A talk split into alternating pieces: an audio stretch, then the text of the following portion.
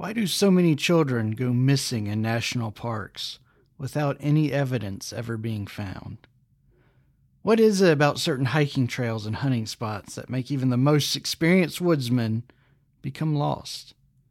Is there something going on in our natural woods that the government is covering up?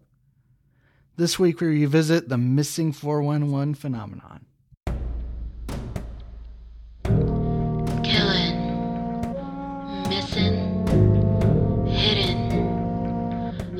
Podcast about bad things.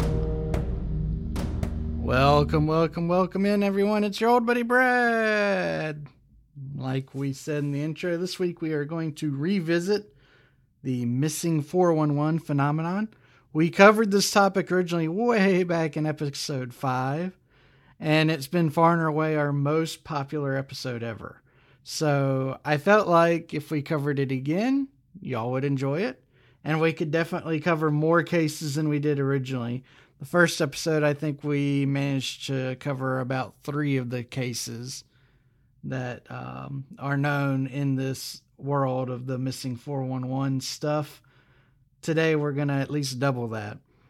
Um, if you haven't listened to the first one, you may want to just because we get more into the history of it and you get to learn a little more background information than we'll be covering here. But still, I like each episode to be standalone, so I'll touch on some of the important points here to kind of give you the right context to understand the stories we're going to cover today. So, the face of the missing 411 phenomenon is David Paulides and he is a former police detective who one day learned that there were a ton of missing cases going on in our national parks and no one was investigating them. In fact, the National Park Service doesn't even document these missing cases in any proper manner.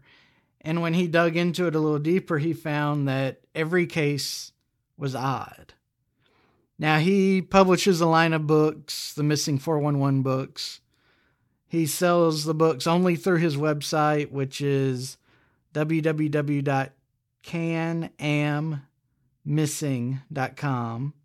I think that stands for Canadian American Missing.com.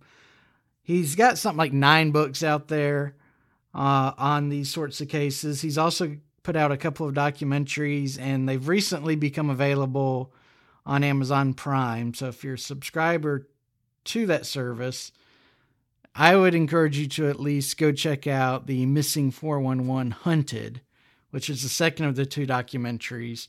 It's it's clear they learned a lot from the first documentary and it's a much better show. And so if this if this kind of tickles your pickle, go check that out. Now, for a case to be included on Paulides' list, he's identified several common traits that need to pop up for him to consider it a missing 411 case. Now, to begin with, he eliminates any case that can be explained by a mental illness, drugs, alcohol, um, suicidal desires, anything like that. But here's the actual factors he looks at once he goes through that first filter. The victim goes missing in a national park, typically near boulder fields or large bodies of water. The victim tends to be from either end of the intellectual spectrum, meaning the person is either kind of a genius or is suffering from a mental disability of some sort. Likewise, victims tend to be from either end of the physical spectrum. Again, physically fit so that they, you know, run marathons, triathlons, all that mess, or suffer from some sort of physical disability. If the victims are found alive, they typically have absolutely no memory of what occurred. Now, children are a bit of an exception but their memories are typically bizarre and dreamlike. Uh, for example, There's a famous one about a little girl who claimed she was cared for by a family of bears while she was missing.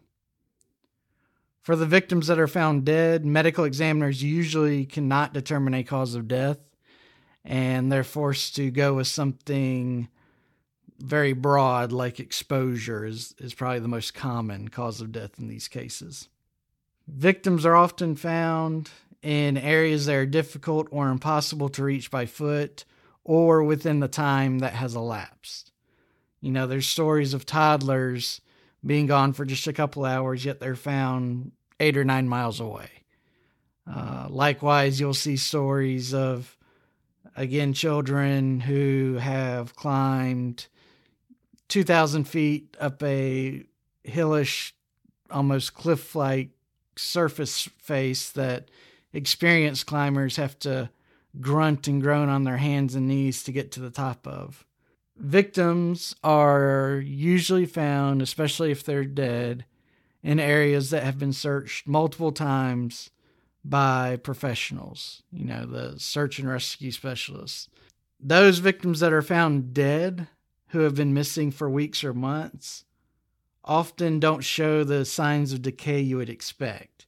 The body actually looks like it's only been dead for 24 to 48 hours when they're found. One really common trait that's very strange victims are often found without shoes. You'll hear a lot about shoes and socks going missing. Children also have the oddities in that when they're found dead, their clothes, they'll typically be naked and their clothes will be folded neatly next to them. Uh, if they're found alive or dead, sometimes the clothes will be on them, but inside out or on backwards. And it will typically be a child that's of an age where they haven't really learned to dress themselves yet. Another very common trait is search and rescue dogs who live to find scents can never pick up a scent of a victim. In fact, a lot of times you'll read a story where they deploy the dogs, the dogs will sniff around a little bit and they'll just sit down almost as if they're like, nah, not today. We're taking a personal day. And lastly, search and rescue personnel, people who are trained in tracking and finding people, often can find no tracks or find tracks that end suddenly without any logical explanation. Now, through his research, David Paulides has identified several hot spots throughout the United States that um, seem to attract more of these missing person cases than other parts of the country. And again, uh, if you want more details or a more thorough background, just go check out our first episode on this. So, we're just going to jump into the stories and run wild with it. These are all coming from David Paulides' book, um, Missing 411 Eastern United States. I didn't do any independent research on this one. This is just going to be a this is just going to be a sit back and enjoy some stories type of episode rather than more of our typical episode where we analyze things in a bit more detail. So, hopefully you enjoy this laid back offering. We will start with the case of Thelma Ann Wilk. She was a 21 month old girl living in Matson, Wisconsin in 1935. Her mama left to go to the store one afternoon, and she was left alone home with her disabled father. Now, in the short time it took her mom to get out the door, Thelma disappeared. Thelma's father never saw her leave the house, and the mother left the door open just long enough for her to get through. So there wasn't a huge window for this child to go missing. It, in fact, you could arguably say that it wasn't possible for this child to leave the house on her own. A search party was formed immediately of neighbors and other locals. For two days, they searched tirelessly around the area for little Thelma, but no evidence of her was ever found anywhere. Now, the search was hampered by severe snowstorms the day after Thelma disappeared. Just to help put in context, Wisconsin typically gets two inches of snow each May. I'm sorry, two inches of snow each May, or five millimeters, and this was something that dumped uh, several inches. So it was it was odd from a weather perspective. As the search efforts began slowing down, a farmer named Albert McClellan was out inspecting his property, and he happened to visit a part of his land that he rarely went to because it was just too rugged for him and there wasn't much he could do with it. But there, under a giant oak tree, he saw a small body on the ground. Hesitantly but quickly, Albert approached the body and gently rolled it over. Rather than finding what he feared, Albert found Thelma asleep. Her clothes were torn to shreds. She was missing a shoe, and she was extremely groggy, but otherwise seemed well. Interestingly, the tree she was found under was the only spot of land that could be seen that was not covered by snow. The giant oak tree had protected the ground from the snowfall. And this spot where she was found was about three and a half miles from her home, maybe a touch more. She was taken by ambulance to the hospital and found to be perfectly healthy, other than a 101 degree temperature. Doctors opine that the temperature spike may have been due to exposure, but she fully recovered and lived a normal life from that point forward. Next up, we've got little Larry Coleman, who went missing from McGregor, Minnesota on August 20th of 1949. He was only three years old, and he was visiting his grandparents' farm with his two siblings. The five decided to go collect fine cones for something fun. All the kids were laughing and having a good time, and they were all in a cluster together. But during the activity, Larry just disappeared. No one saw him wander off, no one heard him walk away. He just poof was gone. The grandmother called the parents, and the entire group began searching and yelling for little Larry.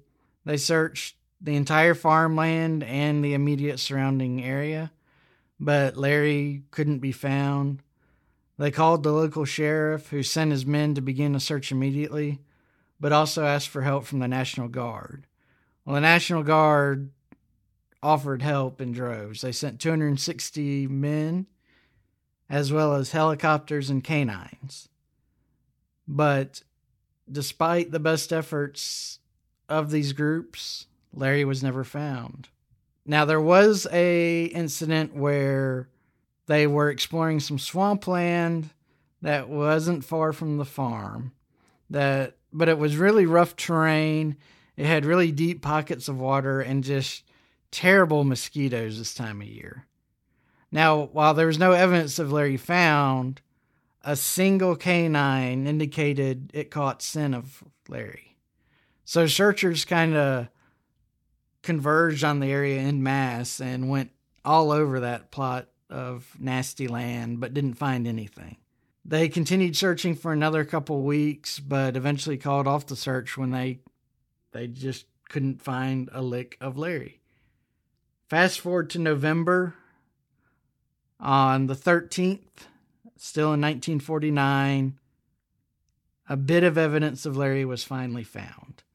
A hunter who was about two miles from Larry's grandparents' farm found a small child's shirt wrapped up in some bushes.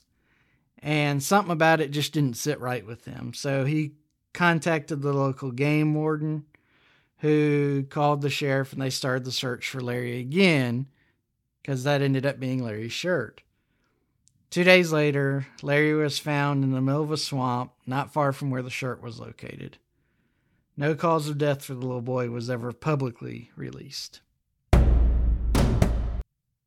In July of 1955, Nora Smith, a 78 year old woman, was living in a senior care facility in Gardendale, Alabama.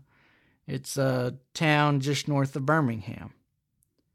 At approximately 4 o'clock one afternoon, Miss Smith simply disappeared.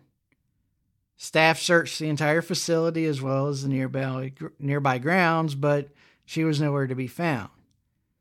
Now, one important note about Miss Smith this nearly 80 year old woman had severe ankle and hip issues that made walking not only difficult but extremely painful for her. But despite this significant mobility issue, Miss Smith remained missing for over five days. There were coordinated search efforts by law enforcement that included helicopters and canines. Never found her. That is until the sixth day of the search, she was located. A searcher found her less than a quarter mile away from the facility, area that had already been searched. She was semi conscious and laying on her side in a stream. She was missing both her shoes and her stockings and complained to rescuers as they carried her to a an ambulance that someone had been chasing her and throwing water on her. When she got to the hospital, doctors determined Miss Smith was in rather good condition for having spent six days in the woods. Now, she was covered in cuts and scratches from briar patches. And when interviewed, she could not explain how she got into the woods. She could not explain how she managed to survive in the woods. She remembered saying that someone had been throwing water on her and kind of chasing after her, but she couldn't remember who had been doing it. Another weird fact is when she was rescued, searchers noticed she had a bunch of broom sage in her pockets. Now, broom sage is a shrub that grows primarily in the southwestern corner of the United States. How it appeared in Alabama, located in the southeastern part of the United States, in Miss Smith's pockets remains a total mystery. Next up is Christopher Tompkins, and this is another weird one. He was 20 years old in 2002 and working for a surveying crew in Georgia. The, this particular day in January, he was part of a four man team and after lunch, they were sent walking the shoulder of Highway 85. There's no details on what they were exactly doing, but it was something work related. They were spread out with about 50 feet between each man, and Chris was at the rear. The crew claimed that Chris was walking close to a barbed wire fence when he suddenly disappeared. There was no cry, there was no scuffle, no one saw or heard anything. Chris was just simply gone. The remaining members of the crew walked back to where they had last seen Chris and found his tools scattered on the ground, as well as a handful of change in the dirt, and most strangely of all, one of Chris's boots. Police refused to accept a missing persons report for 24 hours. One of my biggest pet peeves, as you no doubt know, but when they finally did, after letting all that precious time slip away, they went to the fence and noticed that there were several denim fibers that matched the type of jeans Chris was wearing, but they were only found on the middle wires of the barbed wire fence. Now, this coupled with the mess of stuff found on the ground in front of the fence had led some to suggest that maybe Chris was grasped and yanked through the barbed wire fence against his will. Now, the terrain on the other side of this fence at this portion of the land is extremely swampy, thickly wooded, and just and snake infested. It's it's just a mess of a land. I mean, in other words, this is just a little slice of terribleness no one would choose to walk into. And police, despite searching that slice of hell, found no trace of Chris at all. About a year later, the owner of the property was out inspecting his land and he found a boot. He turned it over to police just in case it had something to do with Chris's disappearance. And sure enough, it was Chris's other boot. That's the last bit of evidence that's ever been found regarding Chris. No details about what happened to him or where he went off to. Okay, up next we have Michael Auberry. He went missing from Doughton Park in North Carolina back in March of 2007. Now, this park is several thousand acres and is known mainly for having some original pioneer structures that are still standing and for its trout fishing. Now, Michael was camping there with his Boy Scout troop, and on March 17th, which was a Saturday, Michael happened to oversleep, so he missed a lot of the morning activities that were going on. So he found himself alone in the camp with just one other scout leader. So he decided just to hang around the camp since it was almost lunchtime and wait for everybody to get back then. And then he joined in the afternoon activities. Well, everybody shows up around noon. They have lunch. He was eating lunch with his buddies, having fun, cutting up. And then around one o'clock, everybody noticed that he was gone. Nobody remembered seeing Michael for a period of time. He had, again, just disappeared. So his friends notified the adults at the camp and they quickly organized a search of the immediate area but found no signs of Michael. Then they wisely contacted the authorities. Law enforcement, as well as search and rescue professionals, started their search as soon as they got on the scene.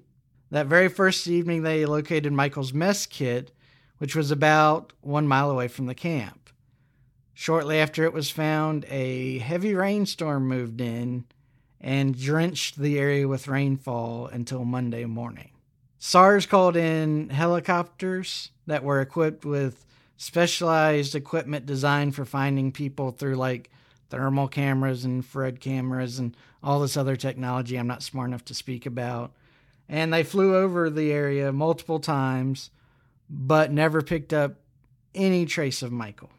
Well, investigators started becoming suspicious why they couldn't find any trace of Michael and started to think that foul play may be a possibility here. Kind of strangely, the FBI showed up. Uh, agents arrived at the SARS headquarters and they were there claiming just to want to monitor the situation. Now, understand this is not something within the jurisdiction of the FBI. They, you know, do crimes that cross over state lines. And while obviously we have a theory that there's some foul play at work, there's nothing in the records to suggest that anyone from any agency ever contacted the FBI and asked for their assistance. Three days after Michael went missing, he was found at the edge of a creek, alive.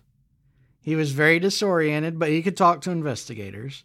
He had no fathom of an idea of how long he had been gone. Time was just, it's like it didn't exist to him.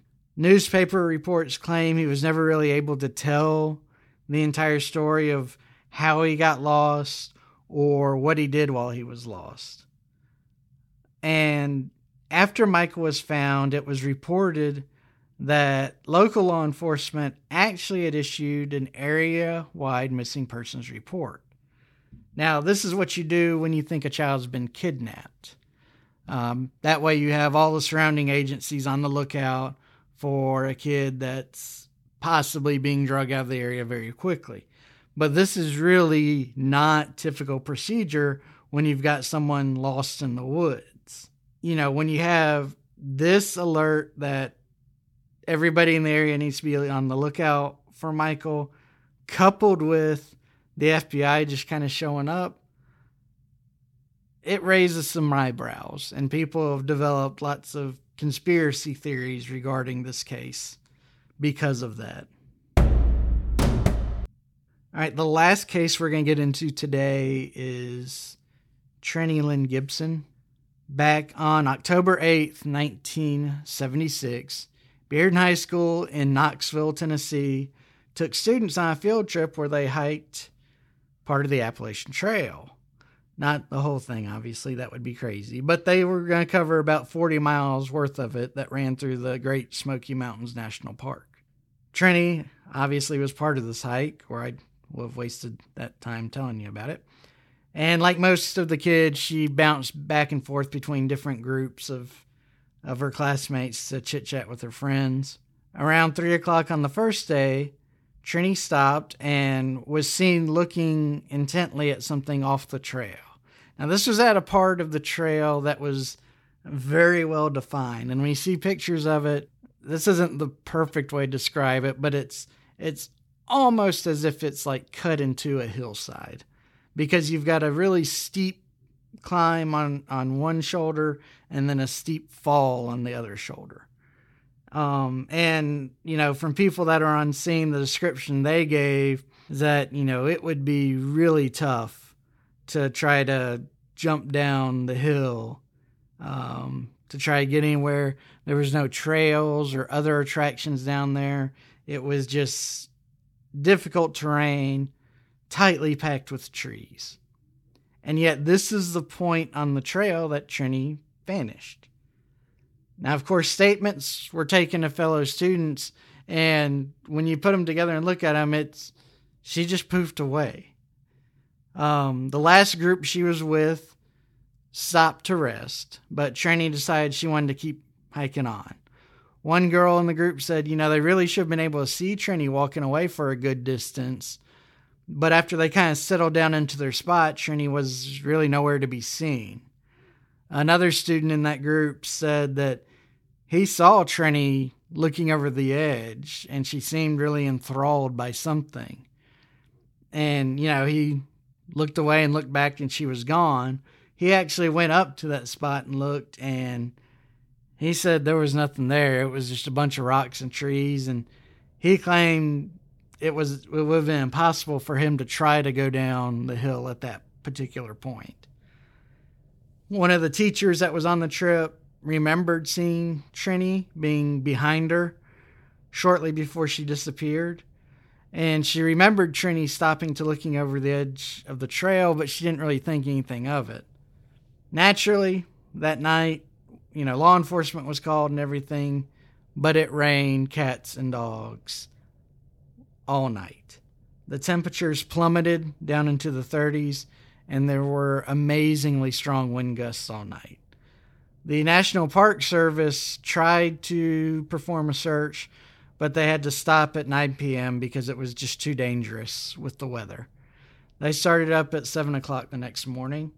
Interestingly, the commander of the local Civil Air Patrol actually filed a formal complaint against the National Park Service three days later because he had been contacting the, I think it was the superintendent of the park, as he had a team of 40 men, four airplanes, 14 pilots, and two doctors ready and waiting to assist, but the National Park Service refused to return his calls.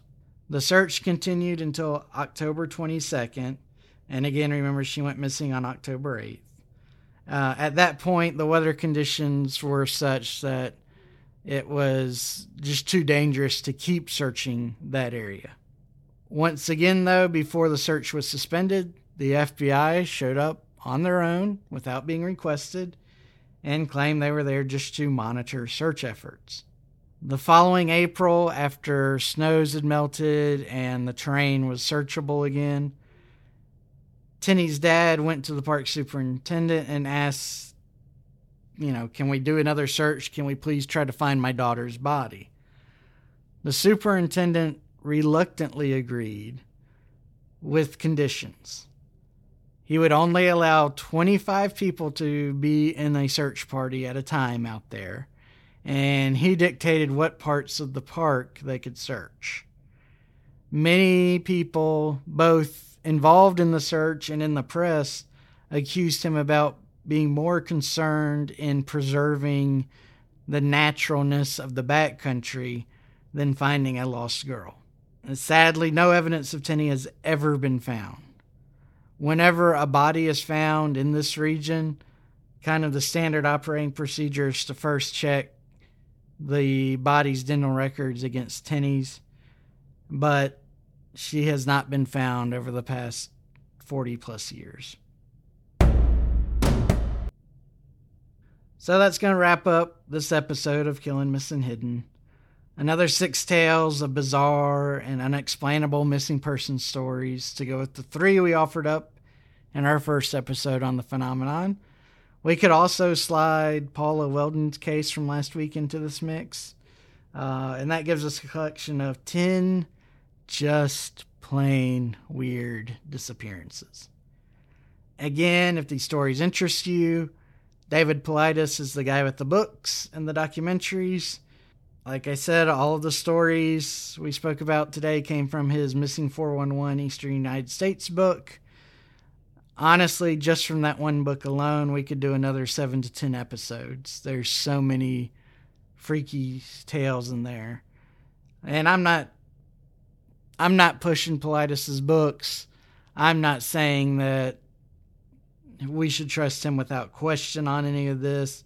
He's just the one that spent the most time on this. He is, like I said, kind of the face of it, and he's collected a lot of cases over the years. So if you're interested, feel free to buy one of his books. Um, they're 25 bucks if you buy them through him. If you go through Amazon or a third party, they really jack up the price because he tries really hard to control the distribution of his materials. I don't know why, but that's how he runs his business. Speaking of business, it's business time for us. And I'm excited to announce that we are ready to do our first giveaway. Now, remember, for the next three weeks, we're giving away gifts to you, our dear listeners, in celebration of this little podcast reaching 25,000 total downloads. Um, actually, I think by the time this one is published, we'll be above 30,000 downloads. And this is because you guys are amazing. And I'm going to bribe you to keep being amazing. So, giveaway number one. Here's what you have to do to enter. Please listen, pay attention, hold your breath. All you have to do is be a member of our Facebook group. That's it. We are going to pick someone from our Facebook group, and that person will get first pick of the prizes. If you'll recall, we've got three give three giveaways, so we've got three prizes. The first is a box of true crime books that was co-curated by me and at the reading Alvina on Instagram. Uh, if you're into any sort of true crime books or things along that nature, she that's all she does is read and review books related to the true crime, yeah, the true crime genre. Uh, be it stories of missing persons, murders, um, you know, giant acts of fraud, even investigative techniques, historical true crime. She covers it all. She's got a really cool Instagram page at the Reading Alvina. Go check her out. Second prize is a custom made, one of a kind piece of artwork I had commissioned and made just for this giveaway. It was done by at Pencil Heart Art on Instagram. She is amazing. Um, this isn't, you know, some tacky advertisement for the podcast that you'll hang up on your hallway and look at and just roll your eyes at what a stupid gift. No, it's, I mean, it's a pretty cool piece of art. It, it's kind of a celebration of the topics we've covered. Um, but otherwise, it's, there's nothing smashed in your face about it being from Killing Missing Hidden. Um, if, if I were the first winner of this contest, without hesitation, I would select the artwork. I think it's just awesome looking. The last box is the Eli box. It's a collection of random items Eli has selected for you. Now, as you know, Mr. Eli is our eight year old joke curator. So, this box is really for the gamblers of the world. You will either absolutely love it or roll your eyes and say, Why did I pick this nonsense? So, again, Facebook group members are eligible for the first giveaway. We will select the winner sometime Friday night, Alabama time. If you aren't a member of the group and you want to slide in here all slimy, trying to get a free prize, go right on ahead. I encourage it. Now's the time to join. Um, just understand, you know, if you come in after we do the picking, that's on you, not on us. We will contact the winner via Facebook Messenger after we make the drawing. So please make sure to check your account Friday night or Saturday morning or whatever the appropriate time frame would be for your part of the world. Um, but you will be contacted as soon as we know who the winner is. Then you'll get to pick which prize box you want and tell us where to send it. Okay, so let's jump to our palate cleanser, selected as always by Mr. Eli. And here it is. What do you call a puppy detective? Sherlock Bones. And again, at this point, I'll, I'll apologize. I left out the palate cleanser last week. I don't know what's wrong with me. I'm I'm the true monster in today's episode, and I apologize for that. I don't think I've got anything else. Well, no, I do have one more thing to cover. Y'all, uh, last week I put out a call asking for everybody to leave us a rating. Uh, I want to make a good one week push, particularly on Apple, to try to get the number of ratings we have up. Just, it seems like that helps podcasts. Goal was 100. We didn't hit the goal, but we did an amazing job. And so I'm going to ask again. If you've already done it, then you can roll your eyes and say, Brad, calm down. It's not that big a deal. But I'm, I don't know. I got to do something. I have to make y'all dance, puppets. Um, we're at 92 Apple reviews as we speak the reason I'm focused on Apple is not because I'm some fanboy, but because, as I explained last week, you know they're kind of the the big dog in the podcasting world. Um, and you know if they're going to be the powerhouse, I may as well try to get attention on that format. So, if I could have eight more of you lovely people go and leave us a five star review, that would just make me so giddy. If you have to do it from your spouse's phone, what does that hurt? You need to steal a coworker's phone to make this happen? It's a it's a victimless crime. And I say this as an attorney. Um, you know, it's it's important to me, so it should be important to y'all. Um, that being said, reviews are fantastic. Subscriptions are neat um, as is sharing this with all of your people in your world. Uh, we are, again, growing at a fantastic rate, but there's no reason to sit on our laurels. We want to take over this world. We need to take over this world. And the only way to do it is through constant marching on the establishment, right? Something like that. I don't know. I'm I'm pretty tired today. So I'm I'm rambling a bit. Okay. Well, that probably means it's time for me to shut up.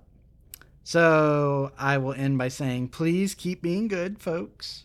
Let's focus on making this world a better place. If we pull all our weight, maybe, maybe, maybe 2021 won't be as incredibly terrible as 2020 was. We can at least have that hope. To, but to quote George Costanza, I hate hope. Hope is killing me. Um, okay, well, with that, take it easy, Greasy. You've got a long way to slide before we meet again. Brad out. Thank you for listening to Killing, Missing, Hidden. Make sure to rate, subscribe, and share. Questions? Email us at info at kmhpodcast.com.